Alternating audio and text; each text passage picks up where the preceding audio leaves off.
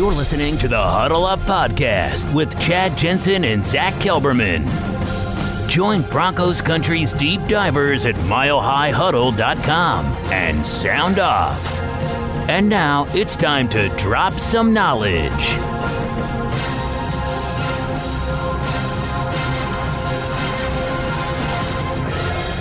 Welcome in, everybody, to the Huddle Up podcast, presented as always by Mile High Huddle and powered by Overtime Media. I'm your host, Chad Jensen, and with me, as always, is my partner in crime, who you know and love as the lead NFL writer for Heavy.com. He is Zack Kelberman. Zack, I'm sure you saw this by now, but John Elway came out and hinted at a possible timeline for Drew Lock not to play, but to even begin practicing. He told KOA's uh, Logan and Lewis on Wednesday that they're looking at the Minnesota week, which is week 11, not to play him, but to practice him. What weird world are we living in? I don't understand it, and it makes it weirder when you hear Vic Fangio talk about possibly putting Lock on injured reserve. It just shows again there's an apparent disconnect at the top. And we were talking about the Colts a couple weeks ago uh, on the pod, or recently about about the the opponent the Broncos were playing, and how their GM and their head coach worked in harmony. They they were very much in sync. I don't really see that with the Broncos. I still see it as Elway's baby. It's his team, it's his squad, and it's his final decision. I don't agree with slow rolling the process that slowly and and dragging it along. By the time Lock is ready to play, he's going to have what a couple weeks of audition time. It's not enough. He's been healthy. He's healthy now. He's he's raring to go. Put him out there. I I, I still and won't understand the way they've they've handled Lock since the moment they drafted him, Chad. Elway spoke to you know he he brought up the bye and he basically said that look we don't want to waste a practice week uh, because we don't do anything on the bye. We we view that as a as a waste, which is true in terms of you know that's a week where the players get to rest and recuperate. They do practice, but it's I think once twice a week and two times for the week, and it's very much walkthrough type of stuff. It's not the intensive work week that the team has on a regular scheduled game week, and so Elway pointed to that, and it's like okay, well we understand that, but you could activate Drew Lock for practice today, and guess what? if he's on the 53 man roster, he can practice unlimited. There is no timetable. This three week window that Elway keeps talking about as governing the decision making on this whole thing, and even Vic Fangio talked about it on Wednesday. We don't want to start the clock yet. We want to wait to start the clock. Why is there a clock? Zack, the only reason that the three weeks is there for per NFL rules is that if an NFL team wants to designate or is thinking about designating a player to return off injured reserve, they practice them from the first day of practice. They have a three week window with which to then either activate them to the 53 or keep them on injured reserve and they're done for the season. The only reason that three week window would, would bother you is if there's any reason whatsoever you're still doubtful that player's ending up on the 53. If you knew for a fact, just like with Tim Patrick, they know Tim Patrick's going to the 53, so they they're starting the clock now. Why are what? Why are they still doubting whether or not to put Drew Lock on the 53. He's healthy. Uh, right. I, I don't understand it, and I've seen it on Twitter. People have have you know messaged me, uh, you know, in replies and saying it, this theory it seems like the Broncos have soured on Drew Lock or had a change of lock, heart on Lock, excuse me, eh, since they drafted him. I don't really know that's the case, but it is curious as to how they're they're bringing him along. He went from being the potential savior of the franchise to being buried behind Brandon Allen, Brett Rypien, and not even getting on to practice. I don't understand um, the, the mindset with which he's he's he's building the the hope of the future of the franchise. He's managing Lock. It seems like they're willing to give Brandon Allen a shot. They're trying to capture lightning in a bottle with a former Rams cast off, thinking they have something there. When you have a guy you just traded up for who has every physical skill set you can, every box check there. Elway mentioned though his, his mental, his processing, his technique. Either he didn't show well when he did practice, or or like the theories are saying, something soured Elway along the way. Maybe it's Lock's personality, maybe something behind the scenes that we don't know about. But it doesn't make sense the way they've handled this. They, they show zero confidence, not only for now, for 2019, but for the future. And by the way, really quick, you guys, make sure you're following the show on Twitter at HuddleUpPod. That's how you keep your finger on the pulse of what's happening with the show in real time. And don't forget to head on over to Apple Podcasts and leave a creative review for the show. And if you like what Zack and I are doing, you like what you're hearing, give us a five star rating. And what that does is it not only is a great organic way to help the show and support the show, but it also enters you into our monthly giveaway, which we're going to be announcing here just in a couple of days who the winners are from the October randomly selected reviewers on Apple Podcasts. So go take care of that. This is the Overtime Podcast Network. While sports can bring us so much joy, it can also bring us a lot of unwanted stress, and that stress can make it difficult to concentrate, relax, and get decent sleep. Sunday Scaries was launched in 2017 by two best friends and business partners, Bo Schmidt and Mike Sill. They operated a full service bar with 50 employees and were always exhausted. They tried all kinds of products, but they didn't work. Then they started experimenting with CBD. They loved the effects and regained control of their days and nights, but they wanted better CBD products. So, what they did for themselves was specially formulate CBD gummies with vitamins D3 and B12 that were super consumable, easy to take on the go, and effective. Long story short, their specially formulated CBD products and vitamins helped relieve the overwhelming angst they felt on a daily basis. So in July 2017, they named the company Sunday Scaries and began sharing their products with friends and launched their online store at sundayscaries.com.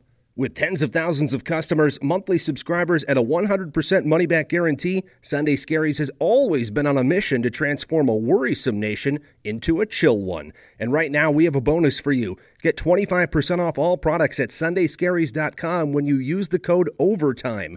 Again, 25% off all products at sundayscaries.com when you use the code OVERTIME. Hey guys, this is Greg Peterson, host of the podcast Hoopin' with Hoops. Despite the fact that college basketball is in the off season, it's never too early to get a jump start on taking a look at these teams because there is now 357 of them for the upcoming 2020-2021 college basketball season. I'm going to give you guys a deep dive on every last one of them, keep up with all the transfers in college basketball, and so much more. You are able to subscribe to Hoopin' with Hoops on Apple Podcasts, Google Play, Spotify, Stitcher, TuneIn, or wherever you get your podcasts. Zack, before we welcome on our awesome guest for today, Jared Mueller of the OBR, I want to read for our listeners because not many people listen to KOA. Let's face it; it is state-sponsored radio there in Denver, and you know it's the voice of the team basically. So the hosts, anytime it's Elway or anyone else, they they treat them with kit gloves. You know, they're not as object. They can't be as objective as as a traditional journalist, and that's not to take anything away from KOA and guys like Dave Logan who are absolute rock stars, and and you know nothing against that. I'm just saying, you know, it's they have to kind of pull their punches a little bit, and so it's not always very listenable. Not a lot of people listen. So I want to read this quote real quick. Exactly what Elway said about Drew Lock. Quote, well, first of all, we want to get him ready physically. He's a guy that's very talented that can play in the NFL. He's got all the talent. He's got all the ability to play in the NFL. Now, he hasn't practiced since training camp, so he's been playing catch, obviously, in his rehab, but physically, he's not ready to go yet either. That's why we're going to wait on that. We're going to try to take advantage of the three weeks that we get with him because the bye week counts as a week of practice. We're not going to do much in the bye week, so therefore it's a wasted week. So that's why we're going to wait. We're thinking about looking at the Minnesota week. But I think the key thing is it's the conversation with the coaches. They're with him every day. They're seeing how he's handling what we're doing offensively. Like we've said, there's a big jump coming from the system that he was in to the system that we're running now, in the fact that there's a lot more verbiage in the plays that we call, a lot more things that we do at the line of scrimmage. So that adjustment is the biggest thing to be able to get him in a situation. Now, obviously, we would ask different things of him than we would ask of Joe Flacco just because of the difference in experience and where he's been. But most of my information comes from where the coaches think he is, and that's what I'll rely on. We can watch him at practice and see how he does, but it all comes down to how he's mentally adapting to what we're doing on the offensive side. Close quote. What that tells me, Zack, is based on what the coaches are telling John Elway. The only thing that makes anything close to sense on this is that the John Elway's not sure that if he started the clock today on Drew on Drew Lock, that three week window we were talking about, that he's not going to be able to catch up mentally quick enough to justify putting him on the 53. That's the only thing I can I can figure. But if that's the case, you're dealing with another Paxton Lynch. This guy's been in every meeting room. This guy's been in uh, doing virtual reality. He hasn't been able to practice with his team, but Zack, he was there for the installs in the off season. He was there for the first half of training camp. He played three preseason games for this team.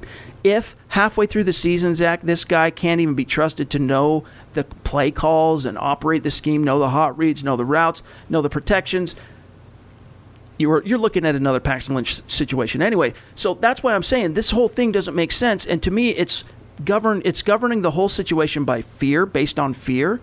I'm worried they're going to botch this Drew Lock thing. That's how it feels right now. They are not handling this the way a competent front office would. And again, one last thing before I serve this over to you, Zack.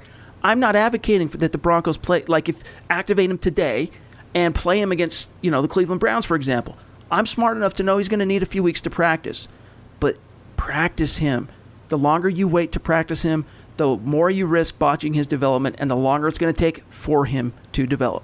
First of all, I don't necessarily believe Elway when he says he bases his decision on the coaches. It's Elway's call and he makes his call. He'll he'll confer with the coaching staff. And by the way, if he's taking his cues from a defensive-minded rookie head coach in Vic Fangio and a rookie coordinator in Scangarello, it's not the most experienced uh, buoys to, to lean on. So I don't really buy I don't really buy that at face value.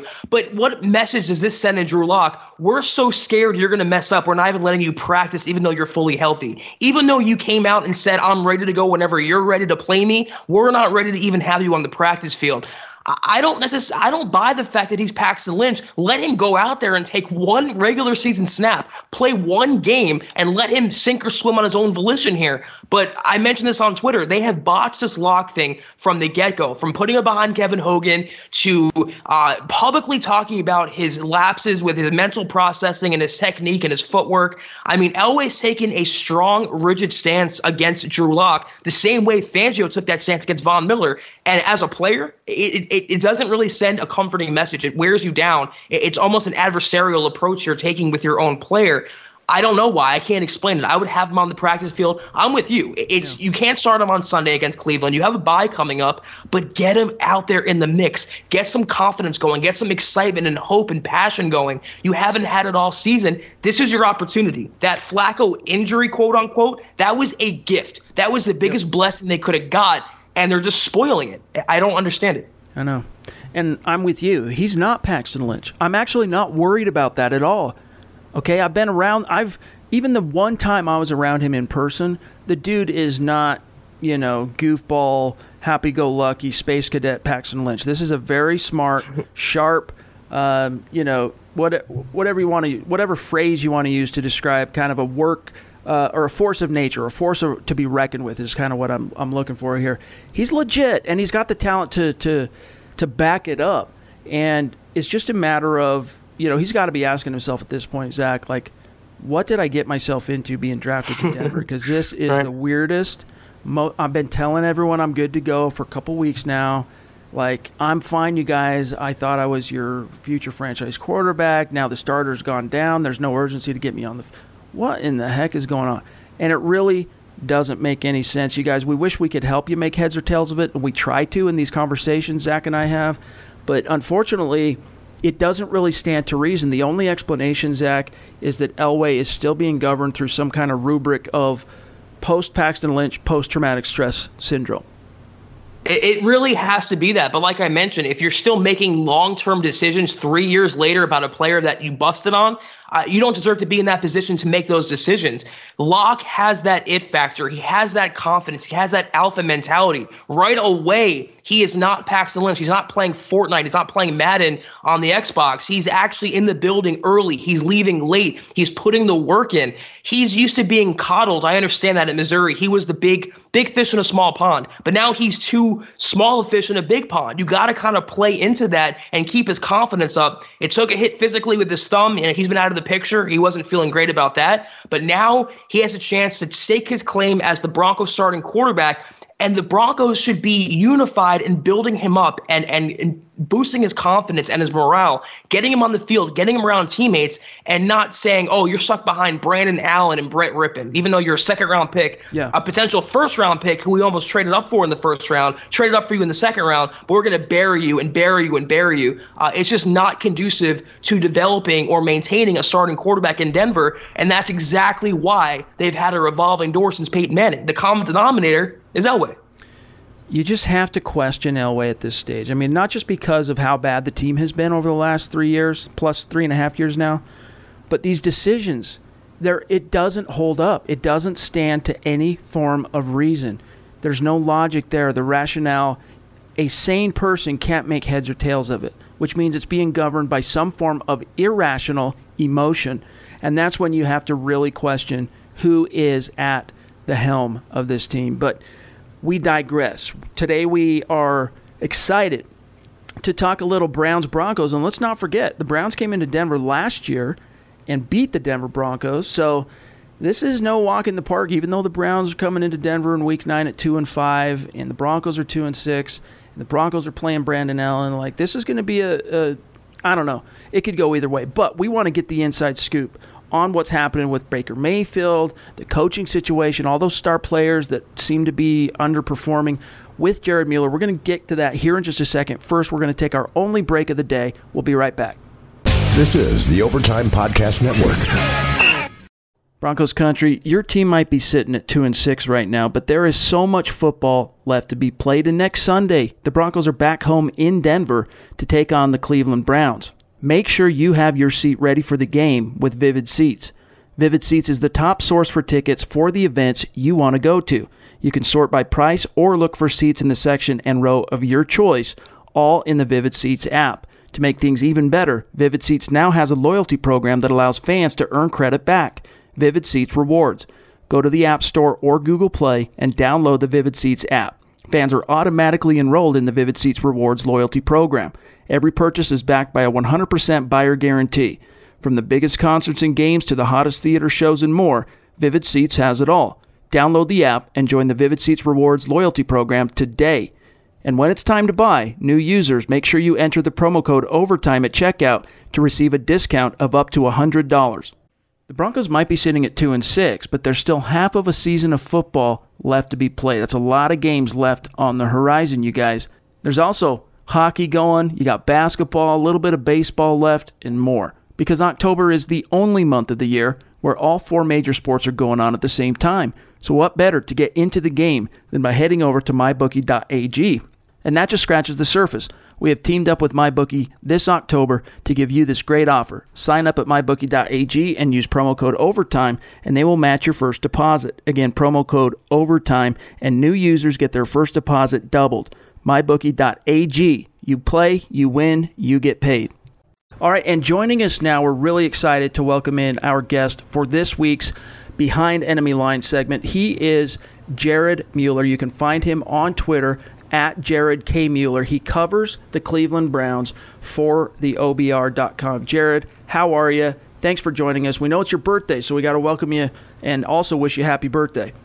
Hey, I appreciate it, fellas. It's uh, good to be on with you guys, and you know, looking forward to uh, covering a Browns game that doesn't look like it hopefully will be a blowout full of drama against one of the best teams in the league, which has been what what this season has felt like. Um, starting off such a such a high note with a lot of hype, and unfortunately has been a a downward spiral at some level uh, through the first seven games, even after their bye week. What do you attribute that to? And, and before you answer it, I, I think all of us, including even Zack and I, we were all sucked in hook, line, and sinker on the Browns. This is a, a team that's finally figured out how to turn the ship around with the new GM, and they make it an exciting, you know, kind of I wouldn't say controversial, but uh, not the expected hire at head coach. Do you attribute it to simply one of the main tropes I've heard lately on the national stage, anyway, Jared, is that they made a mistake not keeping uh, Gregg Williams is the head coach, and that from a discipline perspective and just an organizational you know, minding the P's and Q's perspective, it's kind of allowed things to go off the rails with Freddie Kitchens, who is, let's face it, the epitome of inexperience when it comes to this magnitude of, of duties. Yeah, I mean, I think the hiring of Freddie Kitchens really was a fear based hiring. That doesn't mean it was a bad hiring, but uh, the worry the Browns had would be is they hired somebody else. Even if they kept Kitchens around for a year as an offensive coordinator, he would be gone as kind of that next big name. And so they hired him knowing he had never been a head coach at any level and knowing that he was probably a year or two away. The reality with Gregg Williams is the bluster and the noise of Gregg Williams is much better as a soundbite than it is as a coach, as a leader. In a lot of ways, the team really tuned him out. Um, at least all that bluster and all that yelling late in the season uh, last year, even as they were winning, it really was something where Gregg Williams was more of a figurehead. He was the noise.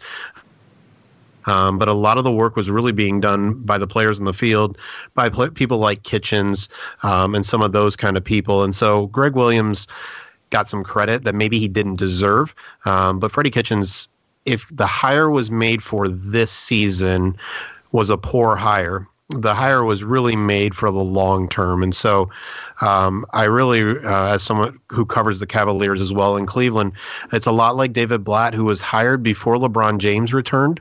Uh, and so all of a sudden you went from a young and up, uh, young and up and coming team to a team with expectations when OBJ got traded for and Olivier Vernon and some of those kind of things. All of a sudden you have a team that isn't up and coming, but is expected to be arrived. And Freddie Kitchens just isn't ready to be that coach right now. He's still finding his footing. He's still figuring out pecking orders. You know, he brought in Todd Monken, who could have had a job in a lot of places. He brought in Steve Wilks after one year as a head coach.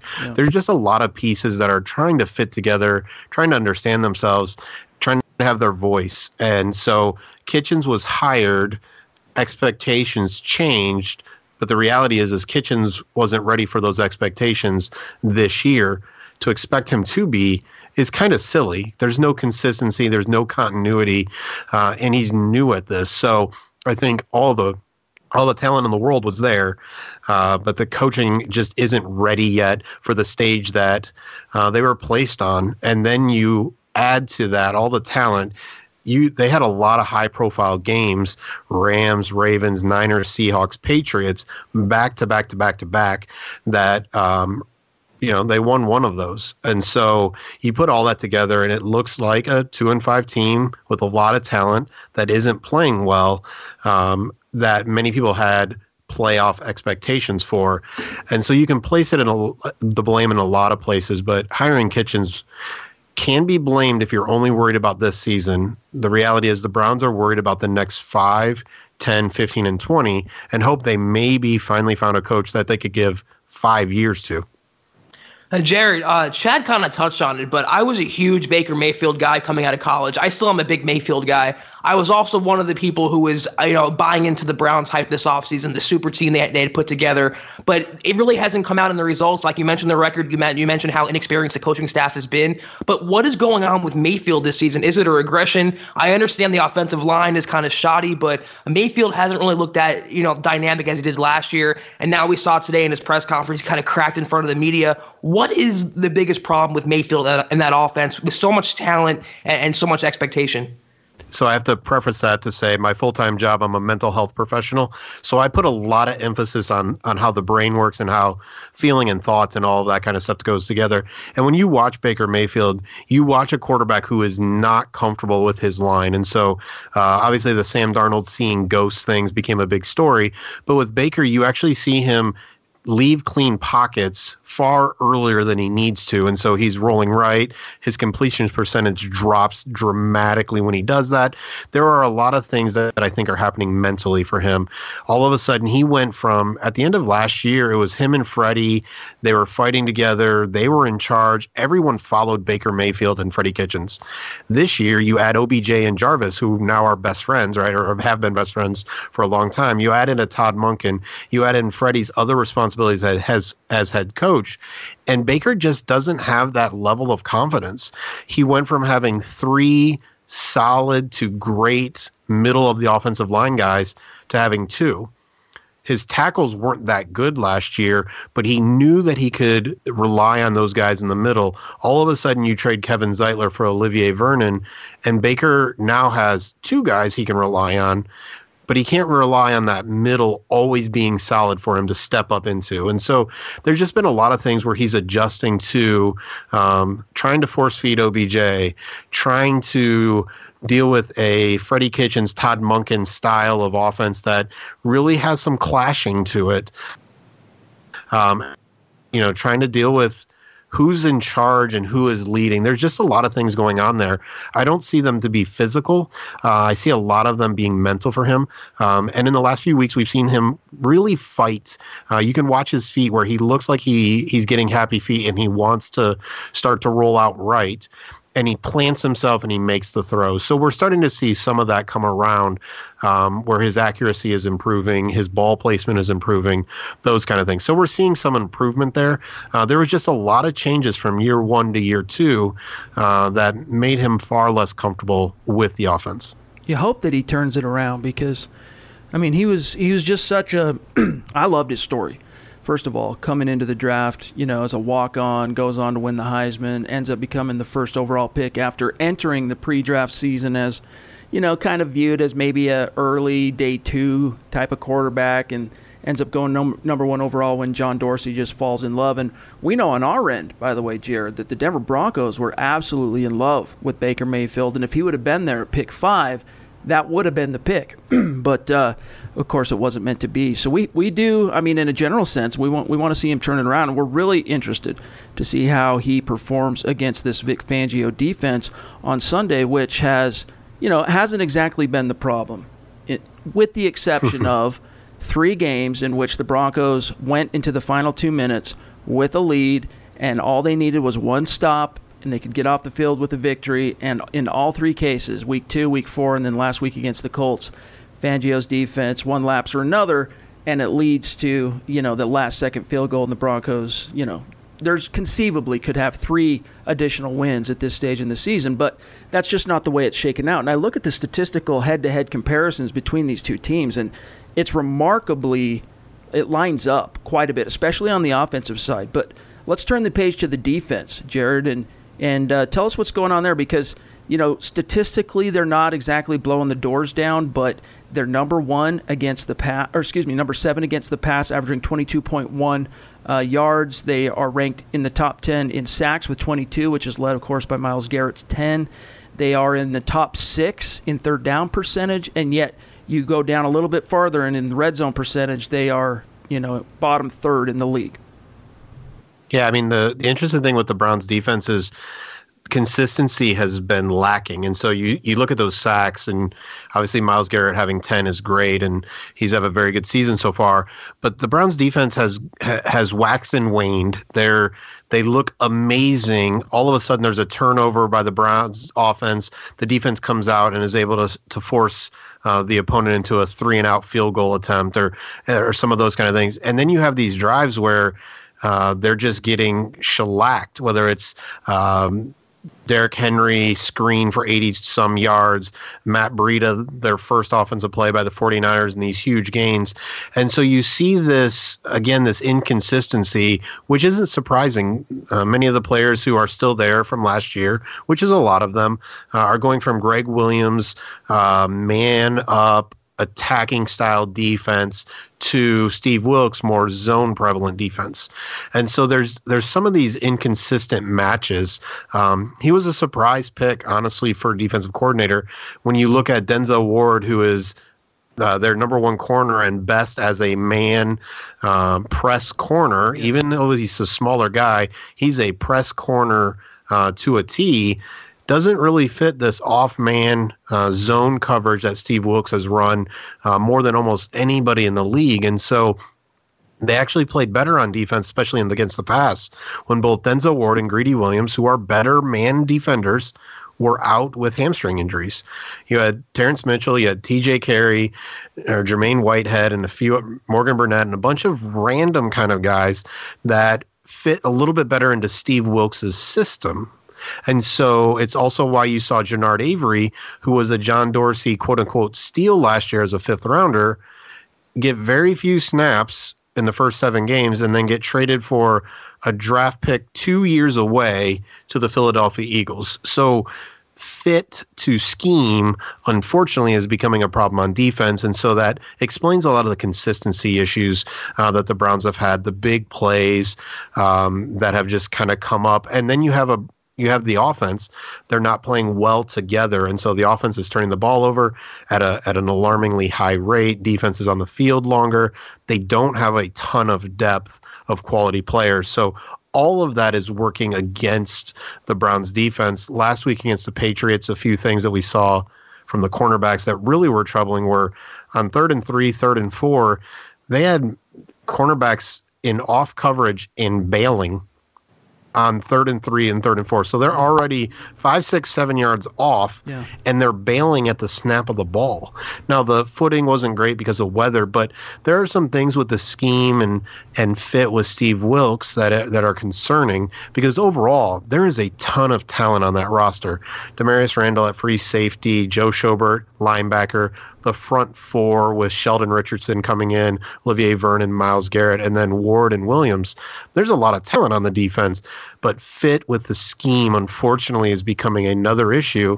And that's what happens when you continually turn over coaching staff and front office, which is the only thing the Browns have done consistently over the last 20 years.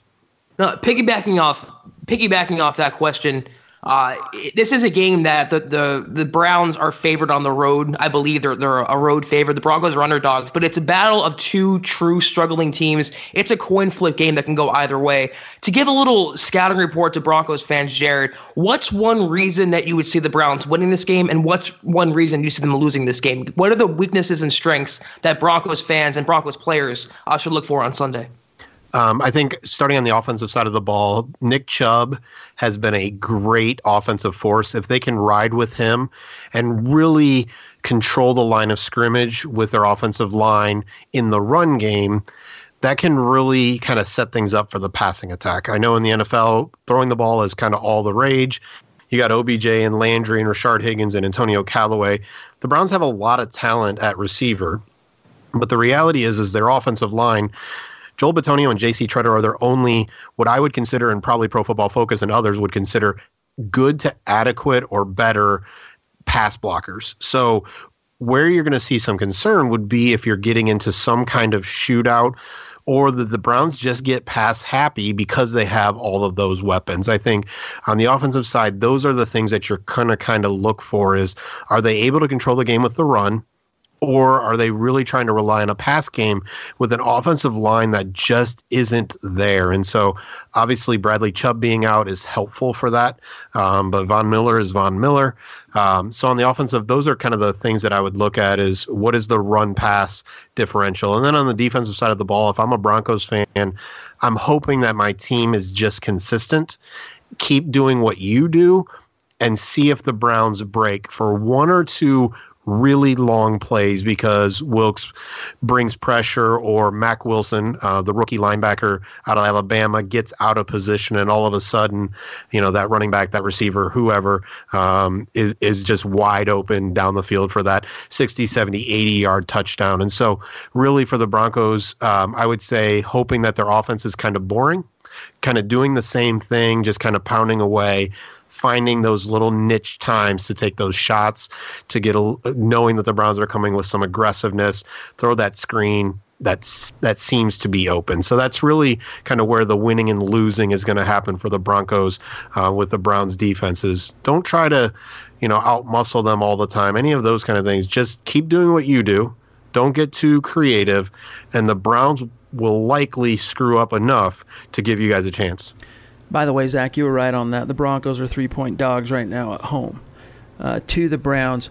And Jared, you know, may, not everyone's uh, big prediction guys. On one hand, if you have a prediction, the way you see this game unfolding, we'd love to hear it. Not necessarily a score prediction, because that can go, you know, a, a million different directions, but just a win loss. And not only that, but we're, we're curious to know. I like asking this question of every guest we have on that covers a different NFL team what the view from your city is on this Denver Broncos squad that's gotten out to a two and six start under first-time head coach Vic Fangio. Joe Flacco, as you probably know by now, has got the neck injury. He's not the starter this week. It's going to be Brandon Allen making his first NFL start. And in fact, the Denver Broncos are officially the first team in NFL history to go into a Week Nine matchup with a, without a quarterback who has played a single snap in the NFL, which is kind of crazy. But your view on the team, or what the view on on this Bronco squad is from Cleveland, and just how you see this thing unfolding. So the, the the view from Cleveland is oh first of all there's a lot of bias obviously um, there's a lot of things about that that uniform that um, from my childhood is hard to overcome Right.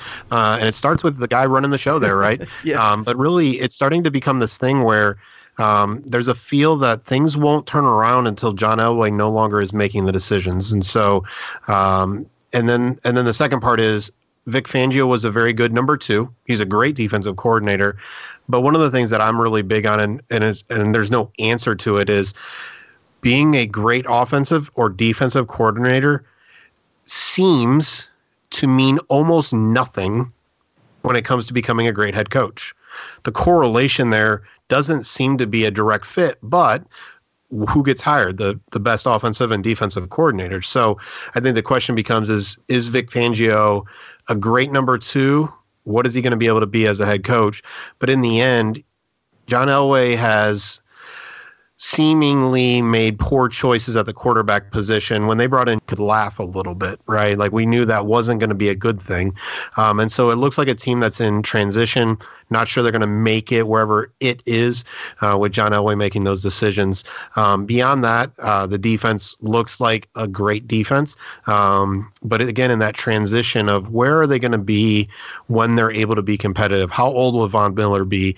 Uh, what are they going to do with Derek Wolfe? Some of those types of players, it seems like maybe they're caught in the middle a little bit there, um, which I think is why when I look at this game, um, I, I would I would bet your money, a little bit of your money, on the Browns winning that game. They seem to have more purpose um, to where they need to be this season, uh, and, and, this game is important in that process than I think the Broncos do. Now, moving to Brandon Allen, and then next week or the week after, we think Drew Lock will be starting. And so I think there's just more of a purpose to this game for the Browns. And for the Broncos, this is kind of that that speed bump along the way to something else. Um, and so, score wise, I could see the Browns winning 17 14, and I could see the Browns winning 35 and really trying to put their offense kind of in fast gear yeah. uh, and winning 35 to 20. So, um, wherever it goes, I just think it's a, I think each team has a different kind of goal in mind, and this game means something different to both. I think Broncos fans would be stunned if this team, especially with Brandon Allen, at quarterback. If they get to 20 points, that everyone will be stunned. That would have to mean the Broncos defense scored. Um, but yeah, I mean, and by the which way, which is likely. yeah, no kidding. The way they've been giving the ball away, but you know, I don't know if you caught this. John Elway, this was making the rounds in the headlines on Wednesday. Um, but John Elway basically said that the timeline for Drew Lock, they're not even going to bring him back to practice until week 11 after the bye. So the, the bye is week 10 and then they're not even going to bring him back to practice. Mind you, he's been on IR since the third well since the season began. He injured his thumb the third preseason game, so he hasn't practiced. He he's been eligible. He's been healthy for a couple of weeks and eligible to practice since week seven. The Broncos have sat on it, sat on it, sat on it. They're not even going to activate him to practice, according to Elway, until the Minnesota week, which is week 11. so we're all still here just scratching our head going, what in the Sam Hill is going on? And that's got to be tough for. I mean, obviously, I've been a, I've been covering the Browns for almost a decade now, and so I know what those seasons are like, and it's tough because then you're starting as a fan, as a media, and even as a player, just looking for little rays of hope. But again, for those kind of middle of their career veterans, to put their bodies on the line for a team that isn't focused on winning now and isn't really focused on even developing certain players or giving them a chance to develop it can be really really difficult for the psyche especially you know it's starting to be november starting to think about thanksgiving and christmas and yep. and all of those kind of things. So it'll be interesting to see um, how fangio can motivate a team when the front office seems to be demotivating them with some of their decisions. Well said. Well said. Well hey Thank you so much, Jared, for joining us here and making time for us this evening, especially on your birthday. Make sure, Broncos fans, you get out there and you follow Jared Mueller on Twitter at Jared K. Mueller. Jared, thanks again for joining us. We look forward to hopefully having you on the on the show on down the road. Sounds good. Sounds good, gentlemen. Thank you for having me on. This is the Overtime Podcast Network. Hey guys, Greg Peterson here with the Baseball Betting Podcast. As we know, the MLB season is back in our lives. It's going to be a 60 game sprint unlike anything that we've ever seen before. And I'm going to be giving you picks every single day, seven days a week with Major League Baseball. We're also going to be keeping up with the KBO as well. If you like baseball and you like being able to make some money, subscribe to the Baseball Betting Podcast with Greg Peterson on Apple Podcasts, Google Play, Spotify, Stitcher, TuneIn, or wherever you get your podcasts. All right, Zack. So great conversation there with Jared. We'll have to look at getting him back on the show down the road. But What's your take on what he had to say about Baker Mayfield? And as you so astutely mentioned, his kind of meltdown um, in front of Cleveland media on Wednesday. Yeah, Baker's definitely frustrated, and I feel like it's one of those games where it, it's going to go one of two ways. They're either going to use that as motivation and just curb stomp the Broncos, or they're going to implode more, and the Broncos are going to pull off an upset victory at home. It's one way or the other, but there's enough talent on that Browns team, and Baker Mayfield's a good enough quarterback where if they can protect him against the Broncos pass rush, no easy feat against Von Miller, but if they can, uh, this is a team and an offense and a run game that can put up points. And you have to wonder, do the Broncos have that firepower to match? With Flacco, they didn't have it. I don't think with Brandon Allen they're going to have it. So if the if the Browns offense semi clicks in this game, if, if Kitchen settles down as a coach and Baker Mayfield gets protection, uh, it, it actually could be a long afternoon for the Broncos, based on what Jared was saying. Yeah, you just have to wonder. I mean, he didn't sound too worried about the the Browns choosing not to keep Gregg Williams as the head coach, even though he had a winning record as a head coach for the Browns last year once he became interim head coach. We've talked about this privately before, but I think this is one of those situations where you very much have the inmates running the asylum, if you will, because Gregg Williams, obviously a defensive czar, everyone remembers him from his involvement in Bounty Gate back in New Orleans. He's, as Jared said, he's a blusterer, uses a lot of foul language, yells a lot. He's a disciplinarian, though. And the players feared him, okay? They, they do fear him. The players that play for him fear him. There was an air of, you know, uh, accountability and discipline that came with not only his defensive scheme and the X's and O's on game day for that defense, but just overall, you know, they feared him. Whereas with Freddie Kitchens, he might have a sharp offensive mind and he might have a unique and special relationship there with Baker Mayfield, but – some men are just not cut out to be organizationally uh, competent in terms of minding the P's and Q's, managing other grown men, aside from also coaching, teaching, scheming, and all that goes along with it. It's a really difficult job, and not too, not very many people can do it. And I just think that they they probably would be in a better situation this year if they just would have said, you know what, Gregg Williams, even though he's been a failed head coach in the past, he finish this season with the winning record as an interim head coach. We're going to roll the dice, see how this combination works out, at least for one more year. What would they have had to lose, Zack? I'm not going to lie. When Jared was breaking down some of Kitchen's faults and his criticisms, the first name that popped into my mind was Vance Joseph. It was the same kind of scenario where some coaches are just better at being coordinators than being uh, head coaches, and Vance is not even a good coordinator.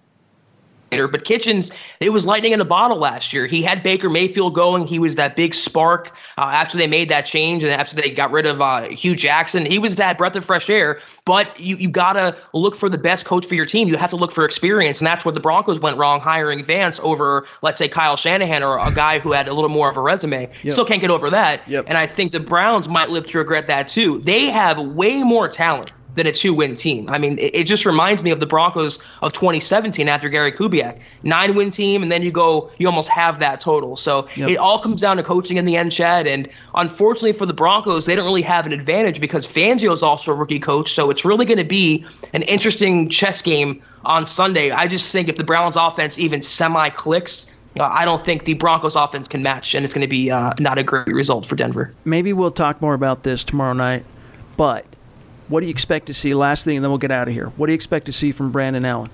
Uh, competency, mobility, him standing in the pocket, be able to move if pass rush comes near him. I'm not looking for him to throw 400 yards and four touchdowns. It's going to be probably a run oriented attack. A lot of Phillip Lindsay, a lot of Royce Freeman. But if he can just make some throws in the pocket and he can just bring some spark to this offense, that's really all we can hope for, Chad. This Browns defense is very opportunistic. They can be had, but they're very uh, rangy. They're very fast. They hit hard. Um, Allen has his work cut out for him. But if he can just make some throws, if he can move around in the pocket, and we can see once and for all whether it's a Flacco problem or a Scangarello problem, I think it, it's going to be the former. And Scangarello's play calling, I think, will work better with a younger quarterback with more mobility like Allen.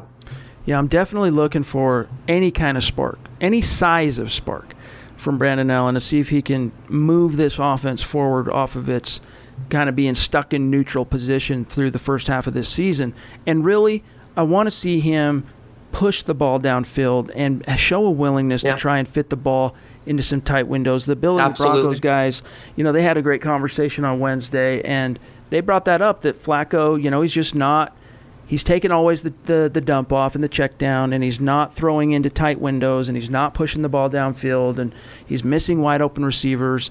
Well, hopefully that's all in the in the in the rear view by now. All right, he's injured. It sounds like it's a minimum of at least the team believes he's out five to six weeks minimum with that neck. He's seeking a second opinion. We'll see what happens there, but that means that in all for all intents and purposes, he's he's probably done at least for this season. We talked about in previous episodes the implications for is he done as a Bronco. I don't really care to rehash that at this stage, but it's in the rear view now. Let's see if Brandon Allen, very short term, very brief window that let's face it that the team's going to give him to be the man. Let's see if he can, as you said, show a little bit of a spark and whether or not Scangarello's scheme you know, I think it'll lay bare that question or the answer to that question a little bit more cl- clearly whether or not it's the chicken or the egg in terms of the QB play or the play calling. But you guys, that's got to do it for today's episode of the Huddle Up Podcast. Thank you as always for listening. Thanks to our guest Jared Mueller for joining us. And keep in mind, make sure you are subscribed to the show on YouTube. The way to do that, get onto YouTube, search Mile High Huddle, subscribe, and then make sure you're following the show and Mile High Huddle on Facebook, facebook.com slash Mile High Huddle, because we are going to be coming to you with a live simulcast Thursday night on both YouTube and Facebook. So make sure you are following the show and able to get your notifications on that. But in the meantime, also follow us on Twitter at Huddle Up Pod. You can find my partner here, Zack Kelberman, at Kelberman NFL, myself, at Chad N. Jensen. Stay tuned. We'll be back tomorrow with the Mile High Mailbag. For Zack Kelberman, I'm Chad Jensen. We will talk to you then. You've been listening to the Huddle Up Podcast. Join Broncos Country's deep divers at milehighhuddle.com to keep the conversation going.